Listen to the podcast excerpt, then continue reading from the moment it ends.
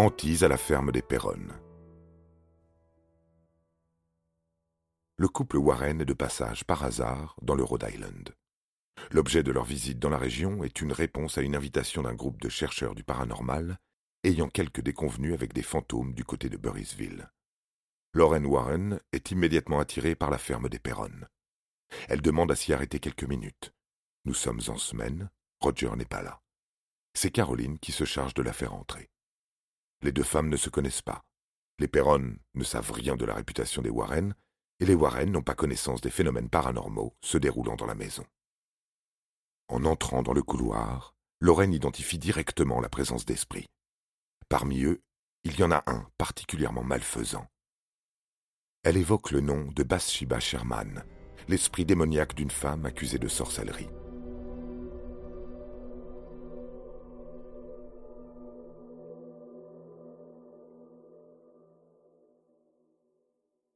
Bathsheba Sherman, de son nom de jeune fille, Tyre, naît dans le Rhode Island en 1812.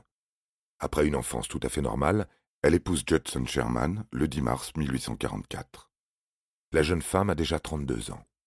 Pour l'époque, c'est un âge très avancé pour se marier. Le couple mettra longtemps à avoir leur premier enfant.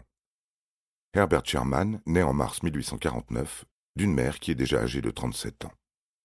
Quelques années plus tard, l'enfant meurt dans des circonstances mystérieuses.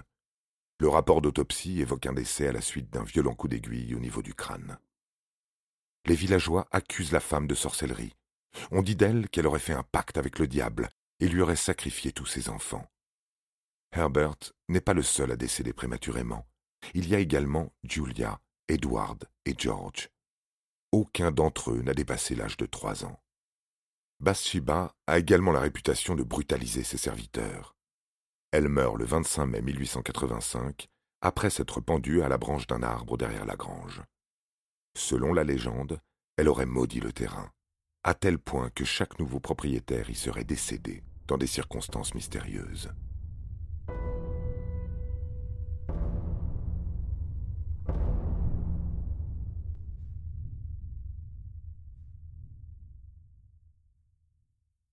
Lorsqu'elle apprend l'histoire de Bathsheba, Caroline Perron se remémore ses visions, celle d'une femme terrifiante, au visage semblable à une ruche d'abeilles desséchée. De la vermine rampe sur sa peau, sa tête est ronde et grisâtre, et elle dégage une odeur particulièrement pestilentielle. Son mari a également senti cette même odeur de pourri dans l'air. Elle est très présente dans la cave. Lauren Warren perçoit très clairement la présence de l'esprit de la sorcière dans la maison. Elle fait à Caroline une révélation terrifiante, la vieille femme semble en avoir après elle. Son âme, représentée par une ombre ténébreuse, s'est accrochée à Caroline. Désormais, elle n'aura plus jamais la paix. Le couple de démonologues suggère à la famille de prier et d'assister aux messes le dimanche. Face à une telle puissance démoniaque, il n'y a que Dieu qui puisse leur venir en aide.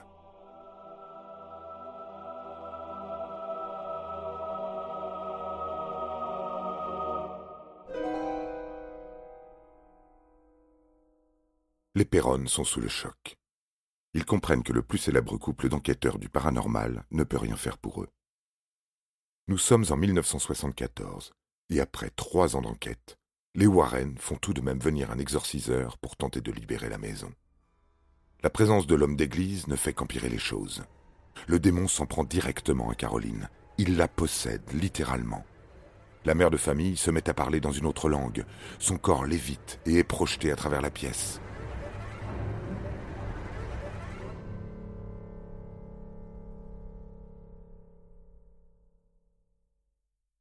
M. Perron, si la situation s'est dégradée, c'est à cause de l'intervention des Warren. Le couple est chassé de la maison et le calme semble peu à peu revenir. Seulement un temps. Six ans passent et les Perron sont toujours sous l'emprise de cette force maléfique. Ils ont appris à vivre en sa présence. Elle n'attaque pas directement Caroline. En revanche, elle l'épuise, littéralement. Madame Perron n'est plus capable de gérer la maison. Sa grande fille, Andrea, doit s'occuper de tout. En 1980, les Perron ont enfin trouvé un acheteur potentiel. Roger parvient à décrocher quelques contrats avec des clients dans l'État de Géorgie. La famille déménage et selon leurs témoignages, plus aucun esprit n'est venu les persécuter. En revanche, pour ce qui est des nouveaux propriétaires, il semble que des phénomènes paranormaux continuent à se produire. La ferme de Harrisville attire chaque année de nombreux enquêteurs du paranormal et des touristes curieux.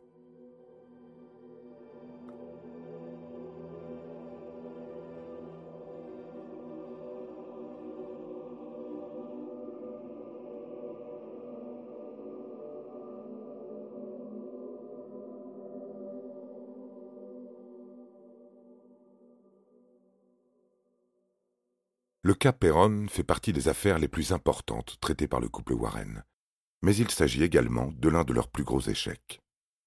Et pour cause, si l'on s'en tient aux faits, il n'y avait tout simplement aucun démon à chasser. Peut-être qu'il n'y avait pas même l'ombre d'un fantôme. Ces doutes peuvent être formulés lorsqu'on connaît l'état de santé mentale de Caroline Perron. La vérité nous vient des aveux des jeunes filles, en particulier Andrea. Avant leur arrivée à Harrisville, sa mère montre des signes de dépression. Elle reste la plupart du temps enfermée dans la chambre, ne s'occupe pas des petites dernières. C'est Andrea qui doit tout gérer à sa place. Elle a acheté la ferme sur un coup de tête, sans même consulter son mari, Roger. Toutes les économies de la famille y sont passées.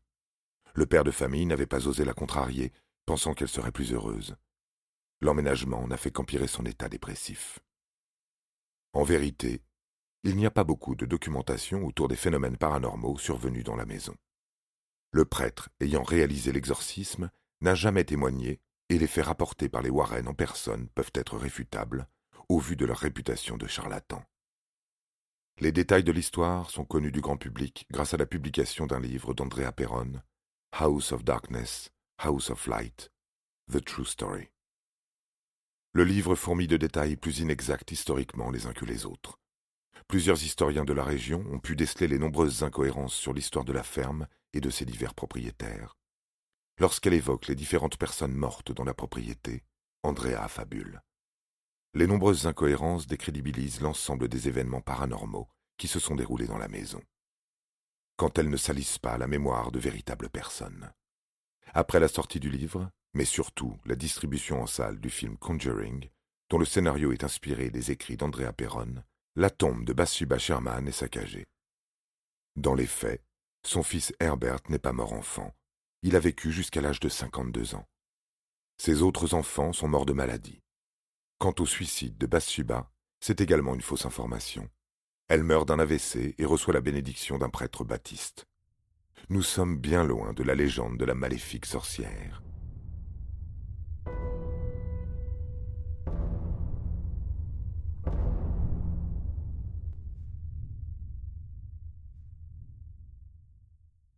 Comment est-il encore possible de croire aux manifestations paranormales de la ferme des Perronnes On peut aussi se demander l'intérêt que pourrait avoir Andrea en proférant de tels mensonges. Pourrait-il y avoir une miette de vérité? Les autres filles de la famille affirment avoir assisté à d'étranges phénomènes dans leur chambre. Sont-elles toutes des menteuses? Ce qui est sûr, c'est que dans cette histoire, la présence d'une force démoniaque est exclue. Parfois, la frontière avec le paranormal est très mince. Il suffit d'un lit qui a tendance à trop s'agiter la nuit, ou d'une chaise qui s'amuse à flotter dans les airs.